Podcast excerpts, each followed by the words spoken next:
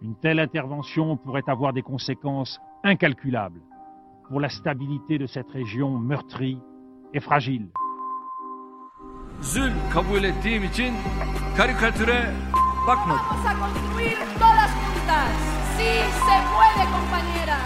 Monsieur le député, vous n'allez pas nous faire croire que vous vivez dans un igloo.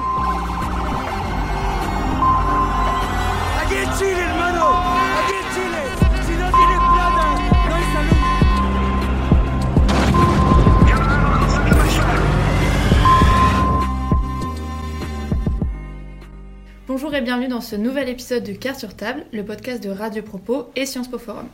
Pour clôturer la saison 2 de Carte sur table, nous nous devions de traiter de la guerre en Ukraine, un événement géopolitique majeur cette année. Nous allons donc aujourd'hui l'évoquer sous un angle différent, celui de ses conséquences sur la population russe et son opinion. Et pour ce faire, qui mieux que Vladimir Vazak pour nous en parler? Monsieur Vazak, vous êtes grand reporter et avez réalisé de nombreux documentaires, notamment sur la Russie, dont les plus récents Voyage dans un pays divisé, Liberté de la presse, muselée dès l'école et Retour au motel économique de l'URSS sont sortis en mars et en avril 2022 et accessibles librement sur le site d'Arte. Ma première question est au fond la plus délicate. Que pensent les Russes de cette guerre et sont-ils préparés à un conflit long? Toujours difficile de savoir ce que pense la population d'un pays aussi grand, parce qu'il ne faut pas penser que la Russie, ce n'est que Moscou, que Saint-Pétersbourg, que le Kremlin, que le système Poutine. C'est beaucoup plus vaste que ça. Alors déjà, euh, je vais euh, vous surprendre en disant que je ne sais pas ce qui se passe dans l'extrême-orient russe, du côté de Vladivostok, euh, Khabarovsk et ce genre d'endroits très loin, même Arkhangelsk au nord là, de, Moscou. Et, et je me demande maintenant si la population russe de ces endroits-là va accepter longtemps de subir les conséquences de ce qui est décidé par Vladimir Poutine et ses copains depuis le Kremlin à Moscou, depuis la résidence de Sochi, où ils résident manifestement plus souvent que, euh, qu'à Moscou. Ça, c'est pour la petite histoire. Alors sinon, que pense la population de Russes? Eh bien, c'est assez classique hein, pour la Russie. Ça fait des années qu'on l'observe. Il il il y a deux Russies. Il y a la Russie, globalement, la Russie des villes, qui est la Russie qui a le pouvoir. C'est la Russie qui a le pouvoir économique, qui a le pouvoir intellectuel, qui a le pouvoir euh, euh, universitaire. Voilà, c'est la Russie qui sait, qui connaît, qui est très éduquée. Et cette Russie-là, elle est absolument pas dupe de ce qui se passe. Et puis vous avez une autre Russie qui est une Russie. Il y a ce terme russe qu'on appelle la glubinka, qui est un peu la- oui, le- le- le- l'espèce de, trou noir de la Russie, la Russie des campagnes, la Russie où il y a de la boue. Euh, là, quand on est au mois d'avril, euh, la neige fond, il, y a de la boue partout dans ces villages-là, c'est c'est sale, c'est sinistre. Et voilà, et ben cette Russie-là, elle est quand même toujours euh, fortement influencée par toute la machine de propagande du régime, euh, qui est une machine de propagande. C'est pas aujourd'hui que ça a démarré, hein, cette histoire-là, cette propagande, cette mobilisation des esprits. C'est quelque chose qui a démarré, je pense, il y a bien finalement presque dès le début de l'arrivée au pouvoir de Vladimir Poutine, ou peut-être une quinzaine d'années, quand il a vu qu'il avait les moyens de le faire, quand il y avait un espace à gagner autour notamment de cette date du 9 mai, le 9 mai 1945, célébration de la victoire de 1945. Et cette célébration, elle est tellement devenue importante qu'elle va mobiliser les esprits autour de cette idée qu'on est un grand pays, on est un pays vainqueur, on a une espèce de droit moral pour euh, euh, soi-disant euh, aller chasser les, soi-disant nazis qui sont au pouvoir à Kiev. Et donc cette Russie-là, elle va rester, cette Russie un peu de la Glubinka, elle va rester sous forte influence. Mais ce qui unit ces deux Russies, et ça j'y tiens beaucoup, parce que je trouve que c'est quelque chose que j'observe depuis des années qui est très original en Russie, c'est que vous avez un niveau d'éducation qui est excellent en Russie. Et vous avez des gens qui sont capables de vous citer des auteurs russes, ou même du Alexandre Dumas, parce que c'est un auteur très très lu en Russie à l'école. Euh, vous arrivez dans un village, on va vous parler de ça. Je vous mets au défi de faire ça dans un village américain. On va pas, on va pas être dans cette, dans cette, dans cette euh, approche culturelle Euh, ok, on va pas avoir ce niveau de connaissance. Le système éducatif russe, et ici on est dans un, dans un, dans un haut lieu de l'éducation en France, Sciences Po, eh bien, ce système éducatif est assez élitiste. Il est assez, c'est un peu sur le modèle de marche ou crève. C'est pas tellement des pédagogies alternatives on va développer l'enfant, vous voyez ce genre de choses. On est plutôt dans un truc genre tu vas apprendre par cœur. C'est un peu comme les vous avez peut-être déjà vu ces, gamines qui font de la danse classique en Russie, qui font ça de façon tellement sérieuse et tout, et on sent qu'elles souffrent, mais elles sont là, elles doivent le faire, et ça fait partie de leur formation de réussir, d'apprendre, de le faire, de répéter. Et, et, cette, cette, cette Russie-là, elle, elle, a les éléments pour comprendre ce qui se passe. Et donc, euh, euh, moi, je dis, ce que j'ai observé, c'est que euh, on, a beau avoir fermé les sites internet occidentaux, ce genre de choses, les Russes savent très bien, la plupart des Russes savent très bien ce qu'est un VPN, c'est-à-dire qu'ils arrivent à délocaliser leur identification internet. Eh bien, ils, le font et ils s'informent. Alors, est-ce que pour autant ils savent tous précisément ce qui se passe? Non, parce qu'ils sont quand même gavés de propagande depuis, euh, surtout depuis le 24 février. En plus, une propagande qui est un peu vicieuse, c'est-à-dire qu'elle va, notamment, elle va pas dire qu'ils sont en train d'attaquer l'Ukraine. Elle va dire on est en train de libérer le Donbass. Donc là, on assiste euh, à, une reconcentration des forces russes sur le Donbass. Et donc, euh, finalement, le jour où ils prendront le don de base, parce que c'est ce qui risque d'arriver, eh bien, le pouvoir russe pourra dire on a gagné, on a réussi notre objectif. C'était l'objectif qu'on vous avait euh, qu'on vous avait présenté. Donc voilà, cette propagande-là, elle est en action. Et donc la population russe, elle est sous cette influence-là, mais elle est quand même aussi informée par Internet. Et donc ça, pour moi, c'est ce qui change tout aujourd'hui. que voilà, c'est, la donne a changé. J'aimerais qu'on, qu'on revienne sur peut-être la première chose, la chose la plus marquante quand on pense au conflit en Ukraine et les, réactions occidentales, bon, ce sont évidemment les sanctions économiques. Euh, on parle souvent de la résilience du peuple russe et des Russes qui auraient une habitude aux sanctions économiques. Euh, est-ce que cette fois-ci, les Russes tiennent le choc face à l'ampleur des sanctions économiques imposées par les Occidentaux? Alors vous dites choc, ampleur. Euh, je, je pense que là, Aujourd'hui, on ne ressent pas encore euh, l'effet de ces sanctions qui sont effectivement massives, spectaculaires, comme on n'avait jamais vu. On ne ressent pas encore dans la vie quotidienne des Russes. Il y a de l'inflation, oui, mais les Russes vous disent mais regardez, chez vous aussi, il y a de l'inflation. Et c'est vrai qu'en France, il y a aussi de l'inflation en ce moment, qu'on n'avait pas vu depuis, depuis longtemps. Et donc, il y a de l'inflation à peu près dans toutes les économies euh, des pays européens et d'Amérique du Nord aussi. Euh, il y a cette inflation. Donc, là, le choc, il n'est pas encore là, mais il risque de venir. Je ne, je ne, je ne sais pas jusqu'à quel point le système russe va pouvoir tenir. Alors, on parle aussi beaucoup de ce fonds souverain qui a été constitué pour donner une espèce de trésor de guerre qui a été euh, composé de, des rentrées d'argent du gaz et du pétrole des dernières années. Donc ça, ça permettra peut-être de tenir. On disait que le rouble allait s'écrouler. À un moment, il est tombé, mais il est remonté. Donc voilà, c'est pas aussi simple que ça. Et donc cette fameuse résilience, euh, euh, pour l'instant, c'est l'économie russe qui me semble pour l'instant assez, assez résiliente.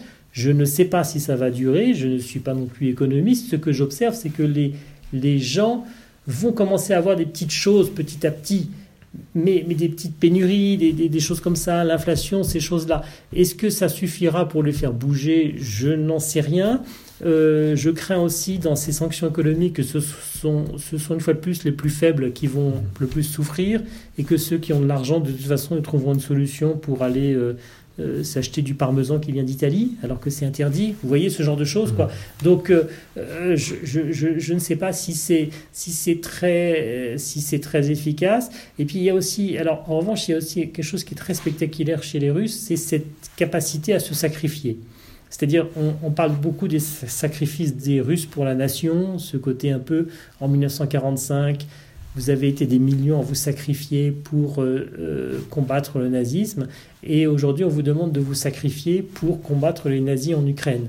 Et donc, est-ce que les Russes vont accepter de se sacrifier pour l'Ukraine économiquement? Je veux dire, alors les soldats, ça c'est une autre question, mais est-ce qu'ils vont le faire? Je ne sais pas. C'est encore, encore un peu trop tôt pour savoir quel est, quel est l'impact de, de, ces, euh, de, ces, de ces sanctions économiques. En revanche, ce que j'observe aussi, parce que j'ai fait ce petit reportage sur la situation économique, c'est que il y a quelque chose d'un peu suicidaire dans cette histoire-là chez les Russes, c'est-à-dire ce côté un peu, on est capable quand même de se tirer une balle dans le pied. C'est-à-dire que tout le développement économique, tout le développement intellectuel, tous les échanges qui avaient été montés ces dernières années, peu ou prou, on avait comme réussi à engager un dialogue avec la Russie, et bien tout ça, c'est fini, c'est terminé maintenant. C'est terminé, on n'en parle plus et on va en prendre pour 20 ans de purgatoire. C'est-à-dire que la Russie va disparaître de nos radars intellectuels pendant vraiment des années. Mhm. On va oublier ce pays, on ne veut plus en entendre parler. On en, est là aujourd'hui avec la Russie. Et donc, euh, la, la résilience des Russes, est-ce qu'ils vont accepter d'être comme ça isolé du monde euh, à ce point-là. Je ne sais pas. Euh, isolés de l'Occident, ils le seront certainement, mais ils disent maintenant qu'ils vont se tourner vers l'Asie, vers la Chine, vers l'Inde. Ils citent même l'Indonésie. J'avais jamais entendu parler qu'on pouvait se tourner comme ça vers l'Indonésie économiquement, mais pourquoi pas Voilà. Et donc cette résilience, pour répondre à votre question, euh, elle, ils ont une vraie capacité de, je dirais plutôt de résistance pour l'instant. Et sur qui portent euh, les, critiques des Russes Est-ce que c'est des critiques qui sont euh, adressées aux Occidentaux, qui sont à l'origine des sanctions, qui imposent les sanctions, ou bien alors c'est euh, une critique voilà, de, l'action guerrière menée par le gouvernement, et donc il y a, voilà, cette conscience-là que, évidemment, nous, ici en France, on a, on va critiquer évidemment Moscou et pas les, et pas les sanctions. Est-ce que c'est quelque chose qu'on retrouve aussi en Russie, peut-être euh, dans l'élite que vous mentionnez euh, au début de, la discussion Face à un journaliste étranger qui arrive avec une caméra allumée, il y a très peu de gens qui aujourd'hui vont avoir le courage de critiquer mmh. le choix du régime euh, russe. parce qu'il y a la peur. Il y a la peur, clairement, ils risquent gros en faisant ça. Donc vous avez énormément de Russes qui sont sortis du pays, qui sont exilés aujourd'hui, et c'est une élite intellectuelle, économique qui est sortie du pays. Donc ça, c'est très mauvais pour le pays. Et donc eux, ils parlent. Et pour l'instant, sur place en Russie, c'est quand même très casse-gueule d'aller interviewer des gens en disant alors vous êtes contre la guerre, alors c'est de la folie ce qui est en train de se passer, alors vous êtes en train de faire un génocide en Ukraine. Hmm. C'est à la fois c'est contre-productif parce que ça, euh, d'abord si on dit aux Russes vous êtes en train de pratiquer un génocide, suis pas sûr qu'ils l'acceptent comme ça, qu'on leur dise ça. Deuxièmement, je ne veux pas non plus les mettre en difficulté. Moi, j'ai une responsabilité de journaliste. Il faut aussi que je fasse attention aux gens que j'interviewe. Déjà, j'ai la chance de pouvoir rentrer en Russie. J'espère y retourner là dans quelques semaines. Euh, mais euh, il faut que je fasse gaffe avec les, avec les, les, les, les gens avec qui, je, avec qui je parle. Il ne faut pas non plus que, que, que je les mette en danger. Alors après, ce qui est très intéressant, et là je m'adresse à des étudiants de Sciences Po, c'est que dans les critiques contre l'Occident, on a une critique classique contre les Américains, contre l'OTAN. D'accord? Et puis ce que j'observe, et ça, ça me fait plaisir, c'est que maintenant on dit, on a une critique contre l'Union européenne. Et là je me dis, bah, finalement, ce conflit, s'il a peut-être servi à quelque chose, ou s'il sert peut-être à quelque chose, c'est qu'il donne une certaine légitimité géopolitique à l'Union européenne comme étant une force de d'action ou de réaction, de résistance, de, de, de, contre-attaque, je ne sais pas à quelle, quelle, forme ça peut prendre, mais face à, face à, ce, que fait la, à ce que fait le pouvoir russe aujourd'hui. Et donc, quelque part, c'est aussi une épreuve du feu pour l'Union européenne, ce conflit-là. C'est-à-dire que ça permet à, à, les Russes découvrent que l'Union européenne existe, qu'elle forme un bloc de pays, avec des pays qui sont particulièrement exposés, je pense notamment à la Pologne, qui joue un rôle mais très très important aujourd'hui dans ce, dans, dans, ce conflit, qui est bizarrement en train même de se séparer un peu, de, de s'éloigner de Orban, de la Hongrie, qui lui reste pour l'instant sur une ligne beaucoup plus proche de, conciliante en tous les cas avec Poutine. Et donc la Pologne est très très exposée, les pays baltes aussi, on comprend pourquoi ils sont en première ligne dans ce conflit, mais ils sont identifiés comme étant euh, l'Union européenne. Alors après, tous ceux qui sont très pro-régime ou qui suivent la propagande du régime va dire, vont, vont s'amuser à dire oui, l'Union européenne, vous êtes les petits chiens des Américains, vous êtes les petits, les chiots qui vont suivre les Américains et l'OTAN. Ça, on entend ce discours-là, mais moi, ça, quelque part, ça m'intéresse de m'entendre dire, et j'avais jamais entendu ça ces dernières années, que l'Union européenne est un, quelque part, devient un peu un ennemi de la, Russie de Poutine. Donc ça, c'est intéressant, en tous les cas, d'observer. Autour de cette question de l'opinion se joue aussi la question de la liberté de la presse. On a vu que des mesures radicales ont été prises par le gouvernement, avec euh, une loi qui prévoit des peines de prison lorsqu'on diffuse des fake news sur l'armée, mais également l'interdiction de l'emploi du mot guerre ou la suppression de l'enseignement du journalisme politique dont vous parlez. Est-ce que c'est toujours possible d'avoir une information qui est libre en Russie aujourd'hui? L'information qui vient de Russie, euh, effectivement, elle est maintenant sous contrôle. Elle est sous contrôle. Euh, elle est contrôle euh, parce qu'il y a des lois répressives.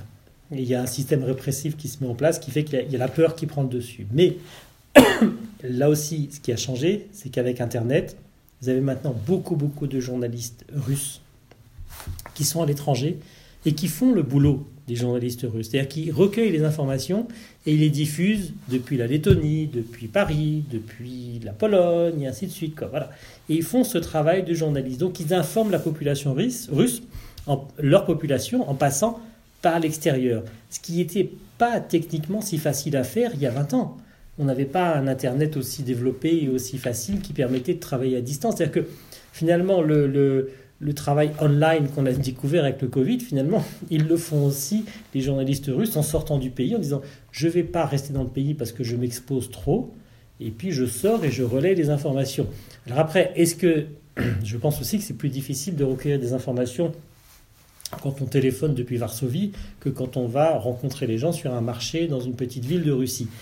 Mais en tous les cas, ils font le boulot. Euh, ils, font ce qu'ils peuvent et il y a une vraie mécanique d'information en exil qui se met en place. Euh, j'ai entendu parler même de, des gens qui pensaient à recréer une radio en ondes courtes pour informer les Russes. Euh, et ça, c'est très, très, très intéressant. C'est-à-dire que l'idée, c'est que l'enjeu maintenant, c'est quand même d'informer les Russes. et j'aime bien votre question parce que je vais être très cynique en disant que euh, euh, défendre l'Ukraine, aider l'Ukraine, sauver l'Ukraine, oui, c'est quelque chose d'assez simple et ça se fera. Parce que l'Ukraine est attaquée, c'est un mythe fondateur aussi pour la nation ukrainienne. Cette guerre, ça permet de... Voilà, ils sont en train de, quelque part d'exister avec ce conflit. C'est très paradoxal ce que je dis, mais c'est une réalité. Mais aller informer les Russes et essayer de faire en sorte que la population russe ait conscience de ce qui est en train de se passer, je pense que c'est l'enjeu le plus délicat aujourd'hui. Et donc, c'est effectivement, ça passera par l'information aussi, mais, ça devient évidemment beaucoup plus compliqué. En même temps, ça devient plus compliqué. En même temps, avec cette guerre, les masques tombent. C'est-à-dire qu'on découvre quelle est la vraie nature du système Poutine. C'est-à-dire que le système Poutine, il avait quand même ce côté un peu paradoxal de laisser une radio comme Echo Moscou, qui était une radio beaucoup plus libre. Vous voyez, des médias un peu à la marge, comme ça, qui, permettaient aussi d'informer les gens du système, les gens qui sont au pouvoir.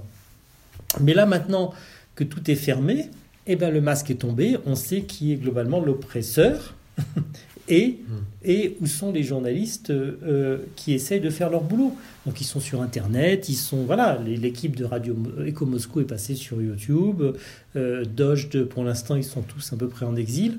Euh, ils vont reconstituer quelque chose, ça j'en suis convaincu. Mais voilà, il y, a des choses qui vont se jouer et c'est un enjeu important. Et vous qui, vous rendez euh, régulièrement en Russie, est-ce que c'est toujours possible de protester dans ce pays?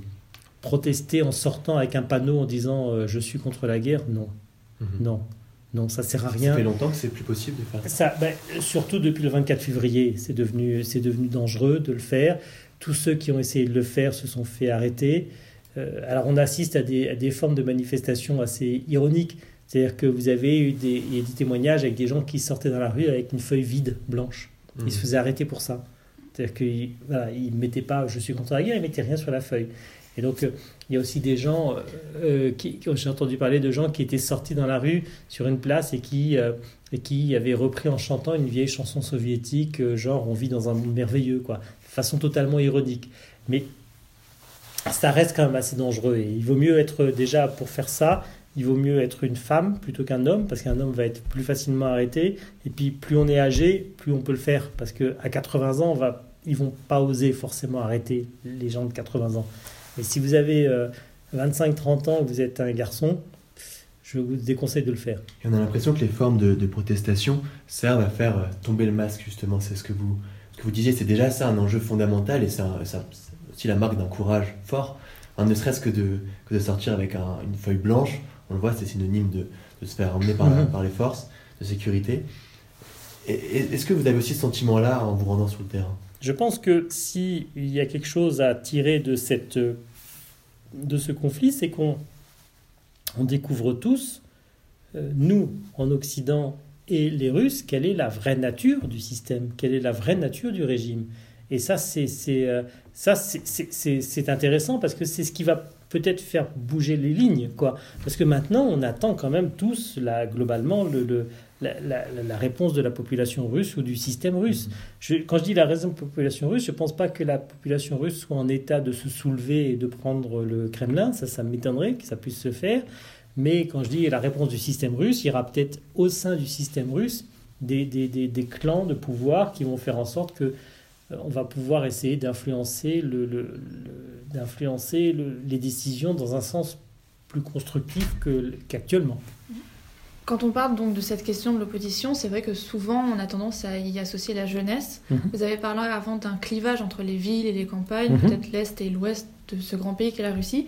Est-ce qu'il existe aussi un clivage, une division entre les plus jeunes qui ont vu peut-être leurs espoirs d'échange avec le monde s'effacer face aux plus vieux qui, eux, ont peut-être le souvenir d'une Russie un peu plus fermée? Votre question est, est- est- très juste dans le sens où effectivement on voit les- la génération des soviétiques, ceux qui ont plus de 60 ans, euh, qui ont su se, qui se souviennent de l'URSS, qui se souviennent du rideau de fer, qui se sou- souviennent d'un pays fermé, même de villes fermées dans laquelle vous ne pouvez pas aller. Et donc ils, ils savent ce qu'est ce système-là. Et puis vous aviez quand même depuis 30 ans euh, énormément de Russes qui ont voyagé. Ça faisait partie du système Poutine. C'est-à-dire de laisser des espaces de liberté, comme des... euh, euh, je me souviens d'une... On nous avait parlé de comme, comme un peu une bouilloire dont on laisserait la vapeur se, sortir parce que sinon ça explose, ok? Et donc là, on est un peu dans l'histoire de la- de la cocotte minute avec son petit, cette petite cheminée là. Euh, euh, eh bien, la cocotte minute, pour qu'elle n'explose pas, euh, on, laissait les gens sortir, aller en vacances en Turquie, en Égypte, même sur la côte d'Azur, pour les plus riches à Courchevel et tout ça. Il ne faut pas s'imaginer que tous les Russes allaient à Courchevel ou sur la côte d'Azur. Hein, il ne faut pas qu'il y ait ce malentendu. Mais il y avait cette idée-là. Et donc, le système Poutine avait eu cette intelligence de laisser faire ça. Et c'était une espèce de, de les Anglais diseraient gentleman's agreement, c'est-à-dire le côté un peu, vous nous laissez euh, le pouvoir, et vous, on vous laisse gagner de l'argent, consommer et voyager. D'accord? Voilà. Et, et- et chacun, chacun dans son coin. Il y a à peu près euh, une dizaine d'années, j'avais fait un reportage qu'on avait appelé Les bobos de Russie. Et la thèse de ce reportage, c'était d'expliquer que les Russes les plus éduqués, les Russes des villes, eh bien, plutôt que d'aller sur le terrain politique pur, où ils, prenaient, ils n'avaient que des coups à prendre. Si vous étiez un, candidat d'un parti d'opposition, vous preniez des coups déjà il y a 10 ans. eh bien, certains s'étaient réfugiés dans une vie, dans un mode de vie un peu bobo, c'est-à-dire le côté un peu Bon, bah, on va aller sur des terrains différents. On va aller militer pour l'écologie, on va aller militer pour le vélo à Saint-Pétersbourg, on va aller consommer de façon plus sophistiquée à Moscou. Vous voyez, avec les, quand on parle des bobos de, de- des villes en, France, ça existe aussi en Russie. Il y a des marchés où il y a des produits bio et ce genre de choses. Voilà, donc euh, il y avait ces espaces qui permettaient à la fois aux Russes de vivre leur vie, mais on leur demandait de ne pas aller sur le terrain politique. Et ils n'y allaient pas sur le terrain politique. Et donc là, maintenant qu'il y a les sanctions, maintenant que tout ça c'est terminé, c'est fermé, je ne sais pas si les Russes vont facilement se dispenser de leurs vacances à l'étranger. Ce que je crois, c'est qu'en même temps, très vite, les Russes vont continuer à aller en Égypte, en Inde, euh, en Thaïlande, enfin tous ces endroits-là, parce, parce que ça fait partie des espaces qui leur sont encore ouverts. Et donc il y a un risque quand même à, on peut se féliciter du fait que les Russes euh, ne viendront plus en France parce que euh, ça leur fait comprendre ce qui est en train de se passer. Et puis en même temps, si on, si on laisse partir toute la Russie vers, euh, vers l'Inde, l'Indonésie et la Chine, bon, ben voilà, euh, je ne sais pas si on a tant à y gagner à ça, euh, en tant qu'Européen. Je ne suis pas certain. Et pour clôturer ce, ce tour d'horizon de l'opinion publique russe, il y a une institution importante, c'est l'Église orthodoxe, Mhm. qui, depuis le, le début du conflit, voilà, marque son soutien et approuve l'offensive militaire. Euh, c'est toujours difficile de mesurer finalement l'influence d'une Église sur la population. Est-ce que, en connaissant le terrain, en ayant eu l'occasion de, discuter avec de, nombreux Russes, vous pensez que c'est un, soutien de taille, l'Église orthodoxe? L'Église orthodoxe est ultra puissante en Russie, de façon presque même parfois indécente. C'est-à-dire que vous allez arriver dans un village, l'église aura été restaurée avec des feuilles d'or sur les bulbes et tout ça, sur les clochers, et puis il n'y aura pas l'eau courante dans les maisons. Et là, on se dit, il y a quelque chose qui ne va pas. Quoi. Euh, ok, on peut mettre de l'or sur l'église, mais il faudrait quand même mettre de l'eau au robinet. Ça, serait, ça serait bien. Et donc, on, il y a quelque chose parfois d'un peu indécent. Euh, euh, et l'église reste une institution extrêmement importante. C'est pour ça que Poutine s'est toujours appuyé sur l'église orthodoxe. Et que l'église orthodoxe s'est toujours appuyée sur Poutine. Et que les deux se tiennent. C'est vraiment ça. C'est vraiment, les deux se donnent des gages et tout ça. Et, et tout ça, c'est pour tenir le pouvoir. Il n'y a pas de je ne crois pas un instant en, un, message œcuménique ou religieux, quoi que ce soit, dans ce qui se passe aujourd'hui en Ukraine. Quoi. J'y crois pas un instant, même si justement, effectivement, le patriarche de Russie a justifié l'opération militaire. Je ne sais pas si vous avez lu cette déclaration où il dit que globalement c'est une guerre sainte contre les pays qui organisent des gay pride. Ok, on en est dans ce niveau-là. Mais nous, on a testé. Cette, on est allé à une église dans, un village qui s'appelle, dans une petite ville qui s'appelle Vishny Valachok.